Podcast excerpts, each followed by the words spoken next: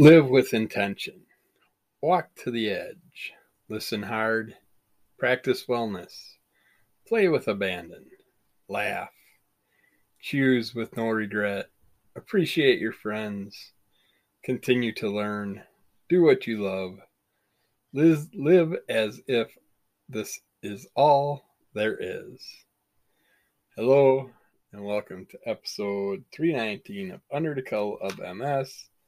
This is a Wellness Wednesday episode where we just talk health stuff and pretty much nothing else. But today, what do we have for topics here? I uh, got an appointment at skin doctor today, so I got to deal with that crap meeting another new one that I haven't seen yet. Let's see if he's he or she is as shitty as the last few that I dealt with. Give me no information, no help. But we will have to see what happens. And the last appointment I had was my knee injections, which they're going all right. I kind of blew my knee out the other day, but my good knee, of course, but it's feeling better. Just got to keep working it. And if you have joint pain, you might want to try some supplements. Let's look at some supplements that can help with joint pain and see if there's anything worth trying out. Yeah, turmeric is usually taken in a dose of 500 milligrams two to four times daily. Jeez. You can find turmeric supplements in stores, but 500 milligrams two to four times a day? Wow. Turmeric is one of the most popular supplements for treating pain, including joint pain caused by osteoarthritis. Its pain relieving effects are attributed to a chemical compound in turmeric called curcumin Curcumin seems to have anti inflammatory effects. But it's like, it just seems like a lot, two to four times a day. It's, you would think that because turmeric's a strong spice, you would think that would really mess with your stomach, cause like indigestion, heartburn, all that stuff. But I'm not a doctor, so don't take my advice.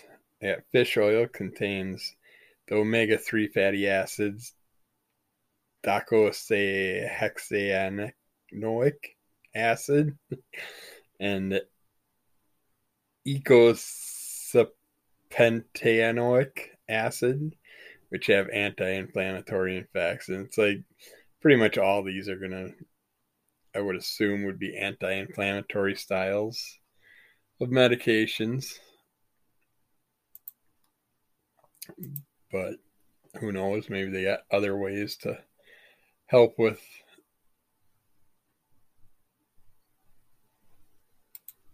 the inflammation issues and stuff that comes with the pain. We'll just have to see. But they say try tip typical fish oil dosage range from 300 to 1000 milligrams a day you can find fish oil supplements online also and all these supplements you can pretty much find online if you search. And you can buy them through amazon through direct market retailers through different health health groups uh, just about anywhere online you can find this stuff i'm sure Glucosamine is a natural component of cartilage, a substance that prevents bones from rubbing against each other and causing pain and inflammation. It may also help prevent the cartilage breakdown that can happen with arthritis. Many supplements aimed at treating joint pain contain glucosamine which is one of the most well studied supplements for osteoarthritis. And it's like, I know a big thing with our bigger dogs back in the day, was the glucosamine chondroitin medications and stuff, which helped with their pains and helped our pets get along. The glucosamine sulfate is typically taken once daily in a dose of 1500 milligrams. If this is upsets your stomach, try spreading it out over three doses of 500 milligrams each. So there they at least talk about the stomach problems and stuff. So you can look see how your body responds to it. And here we go. The one I was other one I was just talking about. Like glucosamine, chondroitin is a building block of cartilage. It may also help prevent cartilage breakdown from osteoarthritis. Chondroitin is typically taken in a dose of four to eight hundred milligrams, two two or three times a day. You can find find it online, supplement sections and stuff like that. If you want to try it out. Then same S A M all capital and then a small e at the end. It's S adenosyl L methionine is a supplement commonly used to help with symptoms of depression and osteoarthritis. Your liver naturally produces same from an amino acid called methionine. It has several functions, including helping the production and repair of cartilage. I don't remember hearing of same before, but same is usually taken in doses of 200 to 400 milligrams three times a day. Keep in mind that it may take some time to notice results. Uh, when taken, it can help with the symptoms of joint pain, pain caused by osteoarthritis. I'd like to kind of play around with that and see if long term dosing does any effects with my knee issues. Boswellia, also known as Indian frankincense, is commonly used for pain caused by arthritis. Uh, chemicals in this extract, called boswellia acids, have anti inflammatory effects. Studies looking at the use of boswellia for joint pain have used doses ranges from ranging from 100 milligrams once a day to 333 milligrams three times a day. You can find Boswellia supplements online also. I know I keep saying that. You can find them all on online. And then we have avocado soybean unsaponifiables ASUs refer to a type of extract from avocado and soybean oils that might help prevent the breakdown of cartilage. It may also help to repair cartilage. So that's probably the one I'd want to go with because that's what I'm looking for is some cartilage repair. The typical dose of ASU is 300 milligrams a day. You can find it online also. Devil's Claw, also called Harpagophytum, contains a chemical called harpagoside or goside that has anti-inflammatory effects. It may help with joint pain from osteoarthritis. And most studies involving devil's claw use doses of 6 to 800 milligrams three times a day. And then there's methyl sulfonylmethane Methylsulfonylmethane MSM is another common ingredient in supplements said to help with joint pain. Typical MSM doses range from 1500 to 6000 milligrams per day, sometimes divided into two doses. But yeah, you're going to want to look online, choose a supplement for joint Choosing a supplement for joint pain can be overwhelming with the number of products available. Many of the products contain multiple ingredients. You want to look at the ingredients, see what's in, see what added items they have in them. Uh, keep in mind that the that a long ingredient list doesn't always make for a better product. You'd rather have distinct ingredients and not a bunch of extra ones, anyways. So just read it check it out. Also, these most supplements are not regulated by the U.S. FDA, so read your labels carefully and look into it. In some cases, added ingredients don't have any proven benefit for joint health. Others might contain multi, multiple beneficial ingredients. Sometimes they like to combine ingredients, which is nice once in a while. So you can get multiple things from one dosage instead of taking a bunch of medications. Others might contain multiple beneficial ingredients such as glucosamine and chondroitin, but there's not much proof that taking supplements containing multiple ingredients is more effective than taking single ingredients. So basically, talk to your doctor about it, let them know what you're taking, and then try them out one at a time. Don't just jump on and take a bunch of things at once. Try one at a time, see how they affect you, and go from there. Uh, don't just sit there and take a handful of pills and go walk out the door saying, okay, I feel better. I'm doing great. It's all mental. It's not. Not going to help you in the long run if you don't know what's actually doing stuff to help you and you're just taking a bunch of extra stuff that's just a waste of space.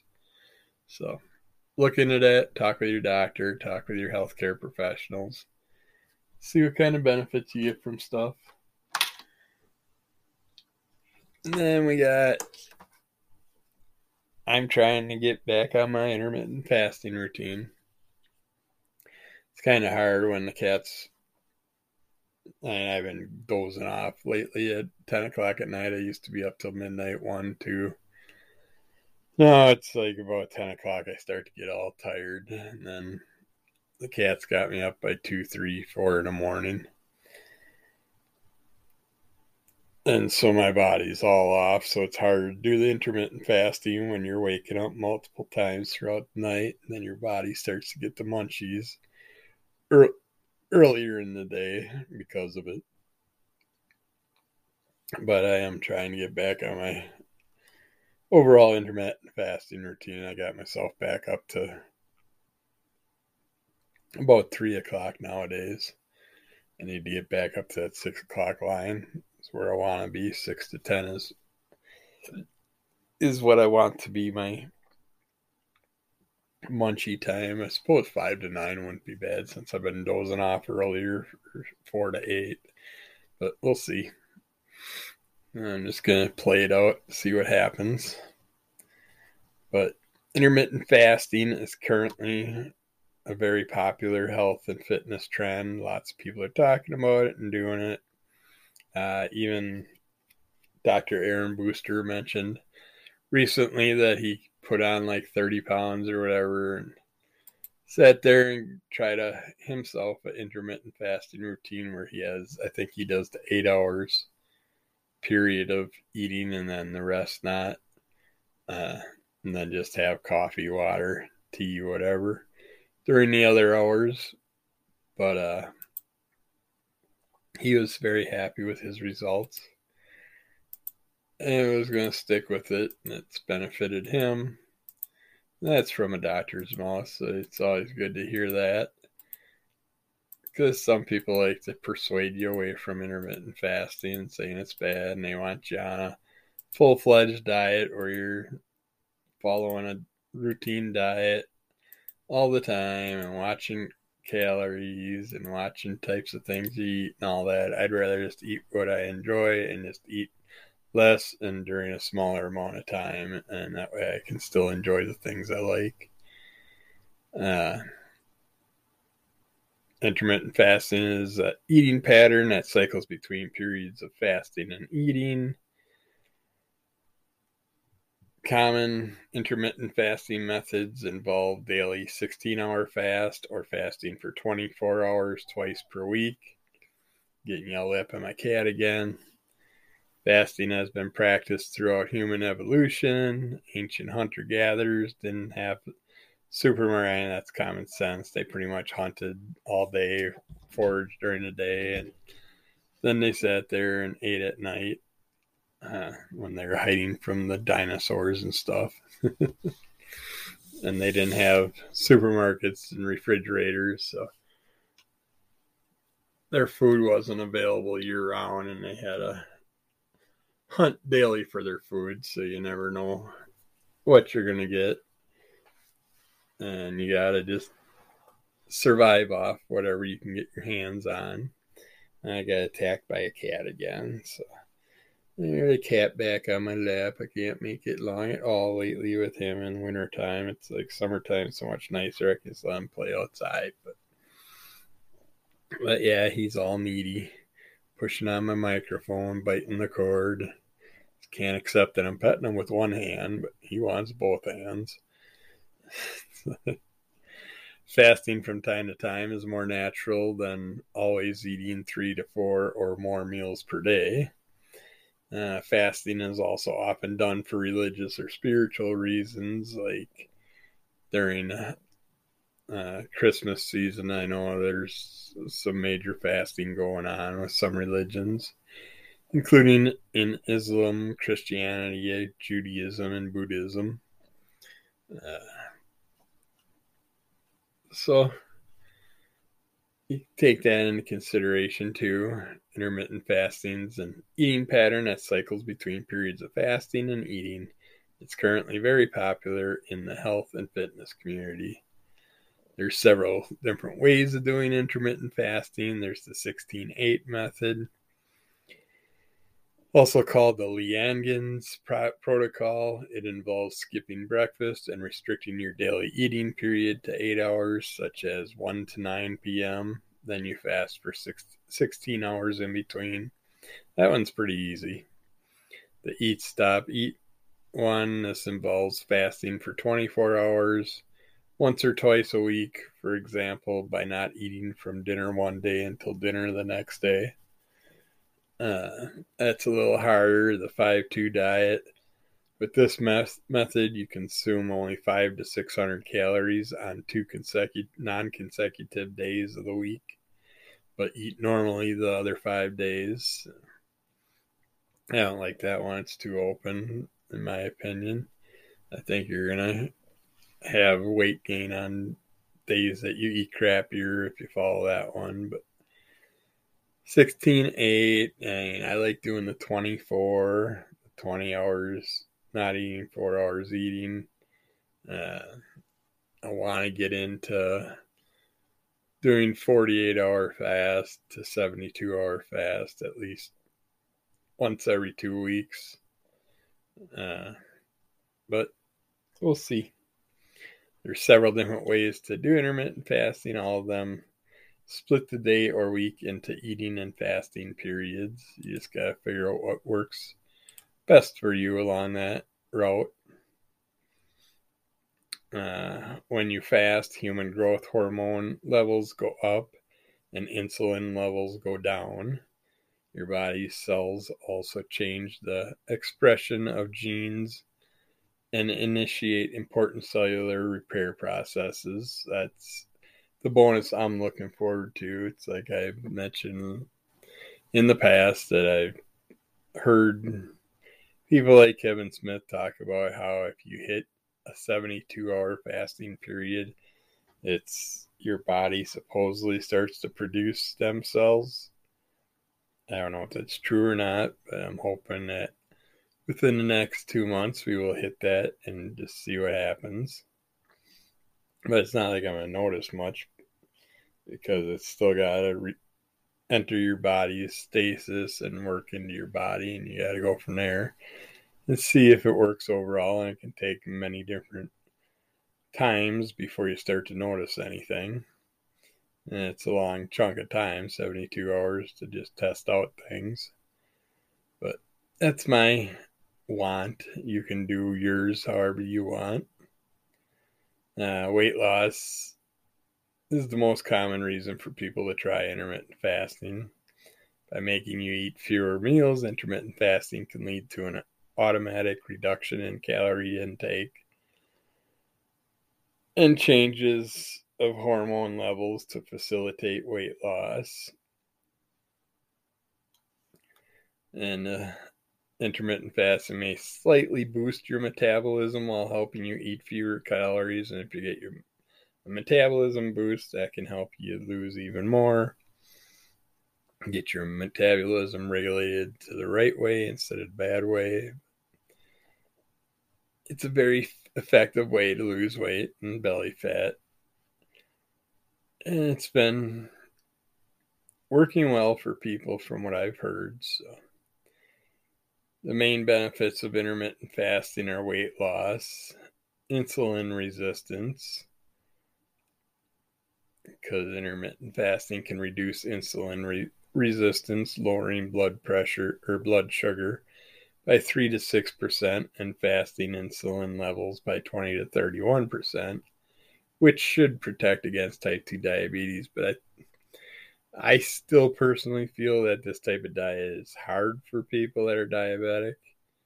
I'd suggest getting into the non diabetic stages before you do this, but that's just me. I don't know not eating certain chunks of the day might mess your system up. I don't know how how that all works with the insulin levels, but inflammation it can help with heart health. It may reduce bad LDL cholesterol, blood triglycerides, inflammatory markers, blood sugar, and insulin resistance, all which are risk factors for heart disease. Uh, it may prevent cancer. And it can increase the brain hormone BDNF and may aid in the growth of new nerve cells and protect against Alzheimer's disease. Uh, its brain health is a plus, especially for us MSers or people with MS. I get a friend from our group that's trying to get people with MS, PWMS as the new thing instead of MSers. Uh, then anti aging, intermittent fasting can extend lifespan in rats. So, fasted rats live 36 to 83% longer, which I'm sure they are happy to live longer stuck in a laboratory. Uh, poor bastards.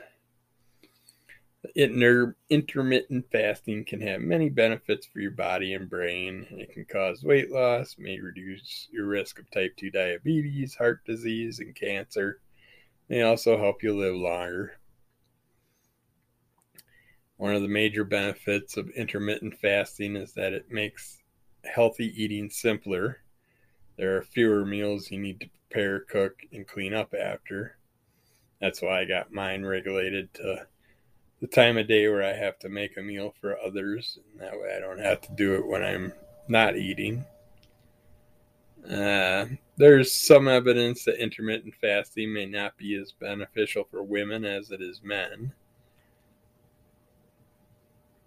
Uh, people who are underweight or have a history of eating disorders should not fast. There is also some evidence that intermittent fasting may be harmful to women. So let's see if they show. One study showed that improved insulin sensitivity in men, but worsened blood sugar control in women. Uh, studies in rats have found that intermittent fasting can make female rats emaciated masculinized, infertile, and cause them to miss cycles. So, yeah, you may want to look into it more if you are a female.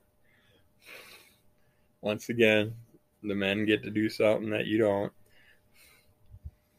So, you got to come up with some new idea, some new diet that can outdo the intermittent fasting thing and make it beneficial for women.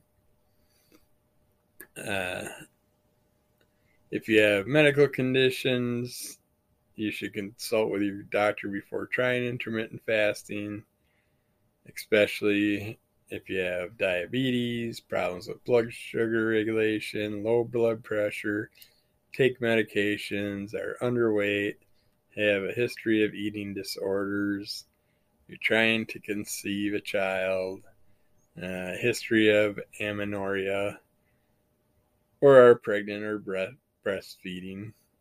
The most common side effect of intermittent fasting is hunger.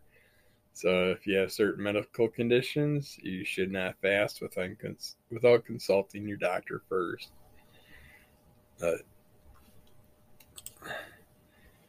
Oh, the cat's trying to move, rotate, adjust. Uh, can I drink liquids during the fast? Yep. You can have water, coffee, tea, just nothing, no added sugars or stuff in inside them. Uh, isn't it unhealthy to skip breakfast? No, the problem is that most stereotypical breakfast skippers have unhealthy lifestyles. So if you make sure to eat healthy food for the rest of the day, then the practice is perfectly healthy. Can I take supplements while fasting? Yes. However, keep in mind that some supplements, like fat soluble vitamins, may work better when taken with meals. Can I work out while fasting? Yes, fasted workouts are fine. Some people recommend taking branched chain amino acids, BCAAs, before a fasted workout, which you can find those online. Will fasting cause muscle loss? All weight loss methods can cause muscle loss, which is why it's important to lift weights and keep your protein intake high.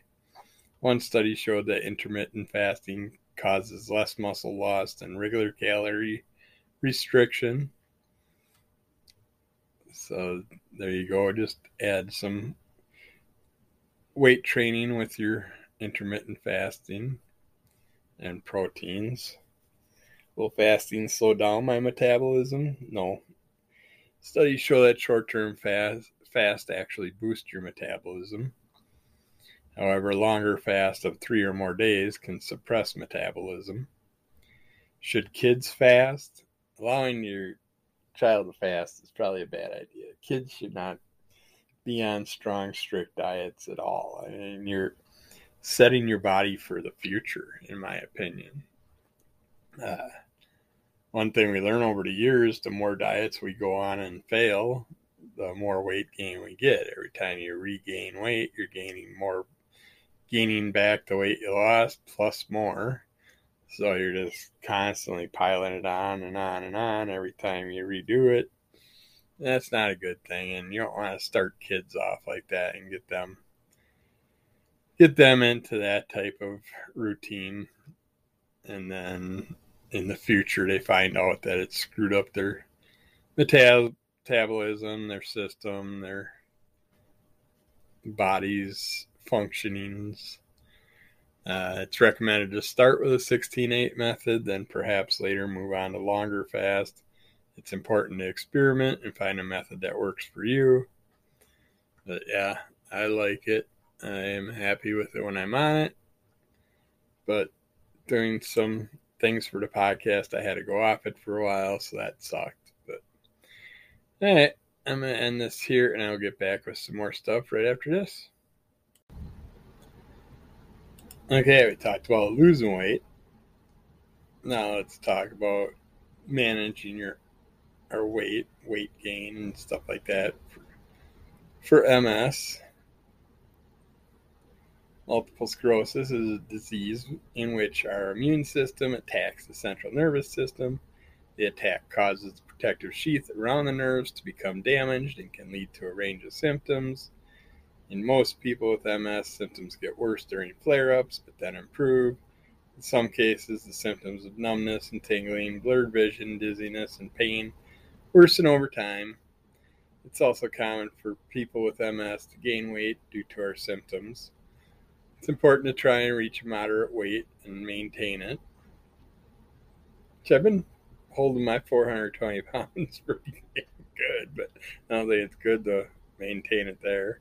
I think I need to drop it a few first and then get it into a nice maintain weight. I'd love to get back to 180 is what I'd like, but eh, I don't see happening anytime soon. Let's see. MS causes fatigue, making you feel too exhausted for physical activity. The pain and dizziness can also affect your energy levels when it comes to exercising.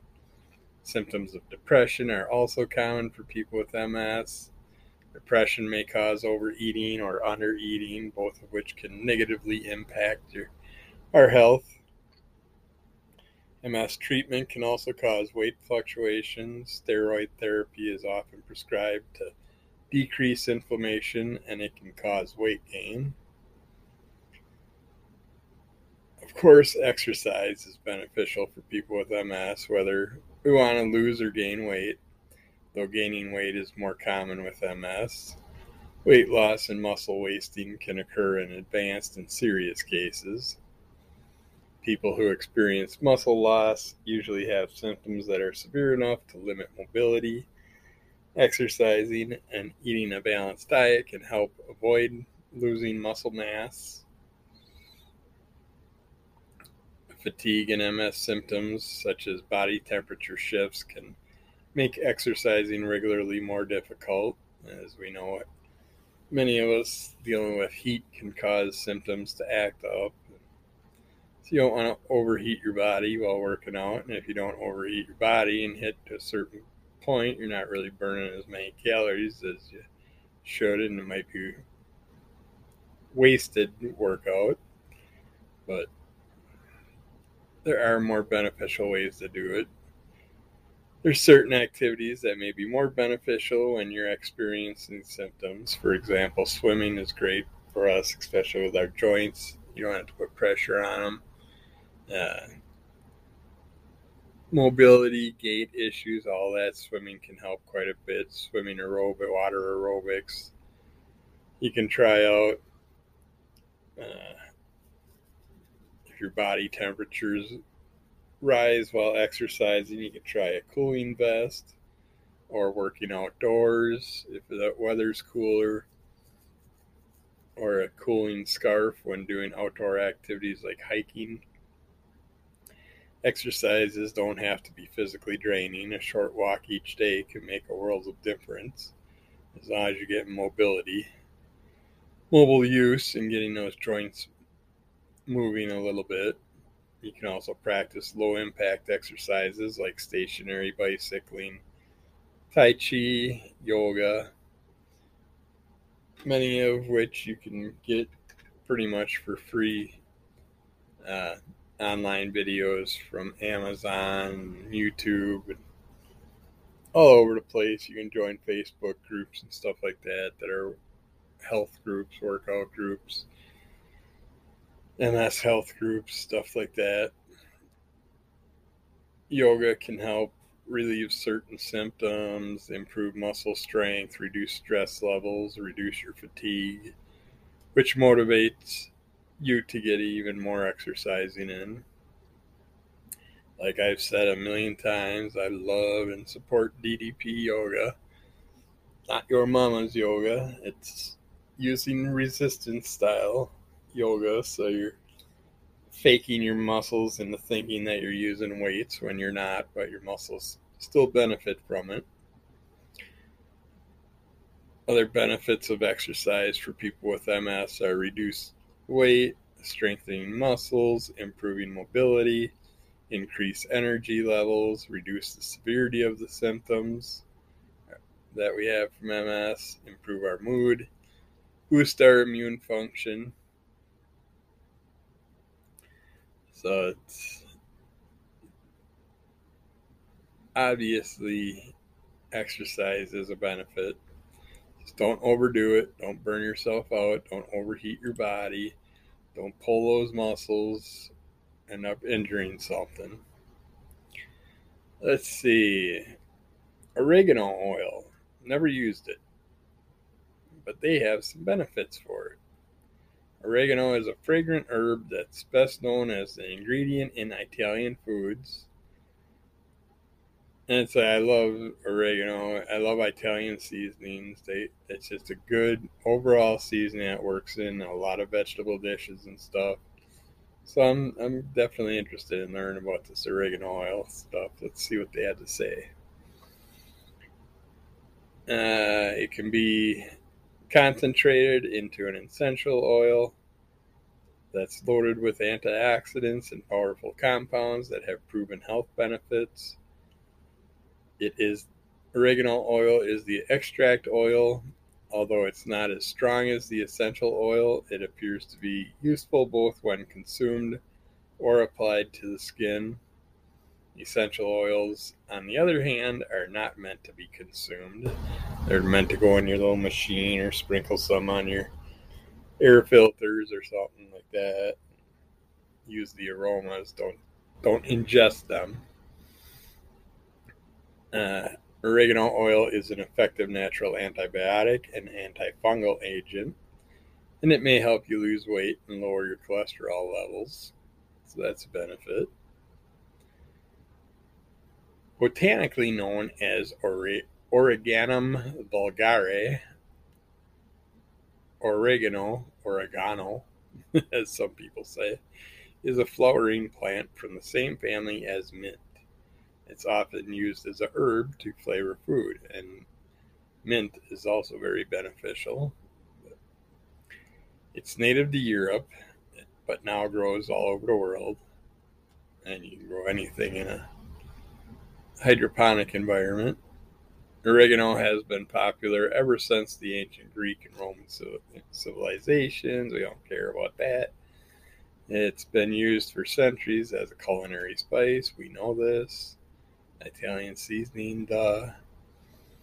Uh, oregano essential oil is made by air drying the leaves and shoots of the plant. Once they're dried, the oil is extracted and concentrated to by steam distillation. Oregano essential oil can be mixed with a carrier oil and applied topically. However, it should not be consumed orally.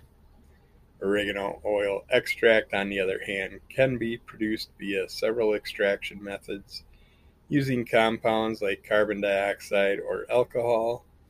It's widely available as a supplement and can often be found in pill or capsule form. Oregano contains compounds called phenols, terpenes, and terpenoids. They have powerful antioxidant properties and are responsible for its fragrance. Carvacrol, the most abundant phenol in oregano. It has been shown to stop the growth of several types of bacteria. Thymol, which is a natural antifungal, can also support the immune system and protect against toxins. Rosmarinic acid is a powerful antioxidant that helps protect against damage caused by free radicals. These compounds are thought to, thought to underlie oregano's many health benefits. Some benefits and uses of oregano oil are a natural antibiotic. It can help fight bacteria. One mouse study found oregano essential oil to be almost as effective as antibiotics against common bacteria, though much more research is needed, as there always is. Studies have shown that oregano may help lower cholesterol in people and mice with high cholesterol. This is thought to be the result of the compounds of carvacrol and thymol. Fresh oregano has a very high antioxidant content. In fact, it's much higher than that of most fruits and vegetables, gram per gram. The antioxidant content it, content is concentrated in oregano oil. Test tube studies have shown that oregano essential oil is effective against candida, the most common form of yeast. So if you got yeast infection problems, Oregano oil may benefit gut health by killing gut parasites and protecting against leaky gut syndrome, which many people think is a thing that that they can do a leaky uh, gut leaky gut diet to help prevent. Oregano oil and its components may help reduce inflammation in mice, though human studies are needed.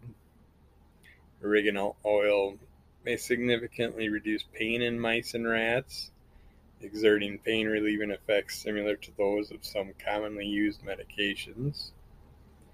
Preliminary studies have shown that carvacrol, the most abundant compound in oregano oil, inhibits cancer cell growth and causes cell death in lung, liver, and breast cancer cells. That's a good thing.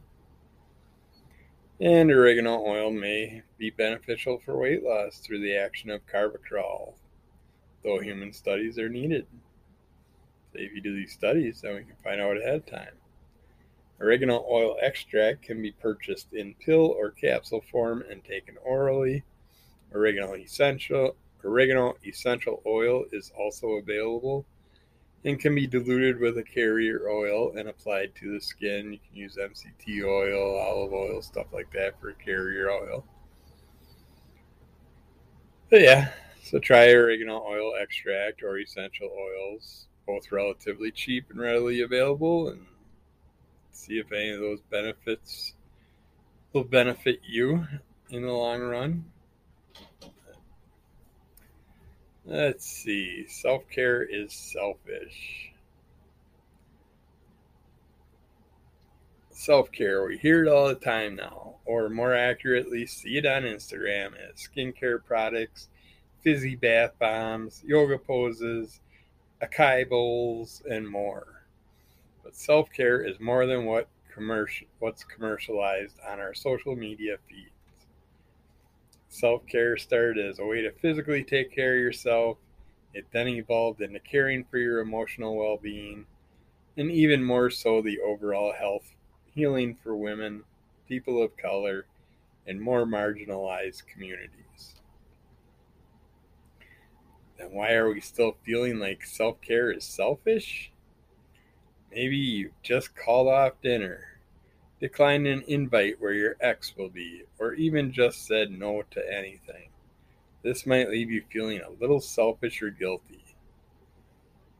It doesn't matter that you're emotionally and physically exhausted or that your mental health is suffering.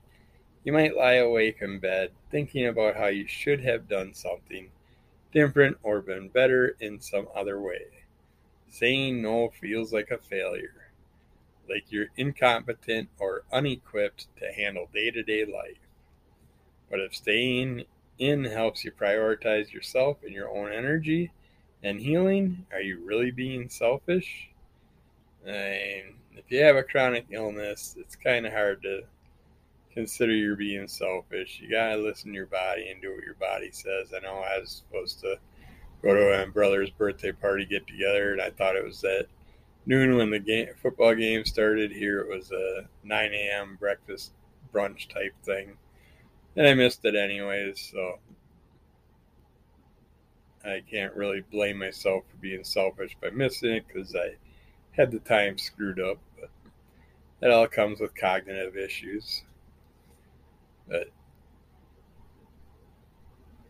sometimes being selfish isn't a bad thing here are some of those times, like when you need help from time to time, but we often avoid seeking it. Uh, whether we acknowledge it or not, sometimes asking for help can make you feel incompetent, weak, or needy, even if not asking for help means adding unnecessary stress to your life. If you need to rest, you need to lie down and relax. Your body's, your fatigue's amped up, your body pains are amped up. You just, you're feeling fatigued, exhausted, or in pain. It's time to get extra rest and not feel guilty about it. You just need alone time. You, you need to get away from everything and everybody. You need your own time. It's not being selfish. Do it. It's beneficial to you and helps your body in the long run. It's time to end a relationship, job, or living situation. Get it out the open and over with and done with right away.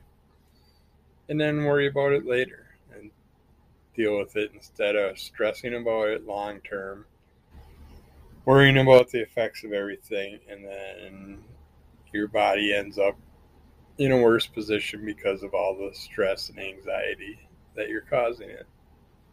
Just get it over with and done, and then worry about it, the effects later on, how you're going to feel, and all that. If you know it needs to be done, Just get it over with. Give is being significantly outweighed by take. I, am a person that likes to give. I any relationship should have a good balance of give and take, but when the scales tip so that you're you're doing is that all you're doing is giving and all they're doing is taking, it might be time to do something about that relationship. Should be an equal, even playing field, or at least close to it. Shouldn't be one giving and one taking. To avoid burnout after work or in your personal life, uh, everyone is susceptible to burnout or work exhaustion. Certain professions can be exceptionally draining. When burnout occurs, it can hurt both your professional and personal life. So don't let yourself burn itself out. Take into consideration what's going on and look into it and see how it's benefiting or not benefiting, hurting your body overall, and work around it to make it all beneficial. And then let's see. Let's finish it up with some video game therapy. They got they finally are letting us know that it shows video game therapy shows potential for cognitive gains. And we're finally finding out that those evil video games we played as kids actually do benefit our brains. Even though our parents back in the days would say get off that damn device and quit playing those stupid video games. uh, right now, I'm going to give you a benefit, a bonus thing here.